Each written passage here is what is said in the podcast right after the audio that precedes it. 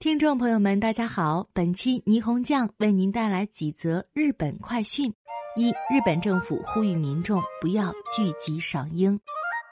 东京的樱花已经盛开，紧急状态宣言也已经解除，但东京都知事小池百合子仍在呼吁民众认真贯彻防控措施，避免聚集赏樱等行为。小池知事说：“我们要团结一致，在近期坚决遏制住疫情。”为了防止赏樱造成疫情扩散，小池百合子还宣布，所有都立公园将禁止举办饮酒聚餐活动，同时禁止赏樱游客进入公园内的一些容易形成游人聚集的区域。二、日本百分之十六的疫苗接种者次日出现倦怠感，百分之九十感到注射部位疼痛。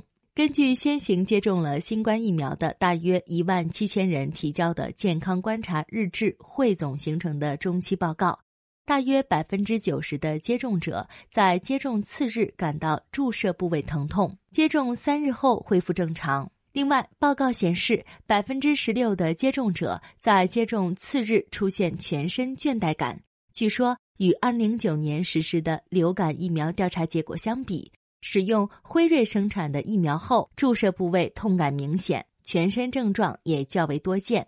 分析认为，这是肌肉注射造成的影响。日本政府的专家委员会表示称，并不存在重大风险。三百分之四十九的日本受访者希望立刻接种疫苗，约半数持观望态度。根据时事社消息。世界经济论坛与法国调查公司易普索三月十二号发布的国际舆论调查显示，百分之四十九的日本受访者希望在一个月内接种新冠疫苗。这个数字在国际上处于较低水平，显然许多人都有意观望一段时间。此调查对象为全球十五个主要国家。针对如果可以接种疫苗，你打算何时接种这个问题？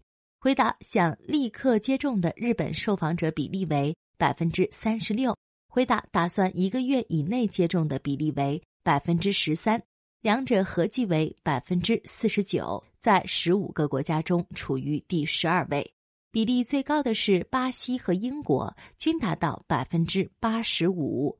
民众接种意愿最低的是韩国，为百分之三十一，而开发出了本国疫苗的中国和俄罗斯。人们接种疫苗的愿望也低于日本，分别为百分之四十三和百分之三十五。听众朋友，你打新冠疫苗了吗？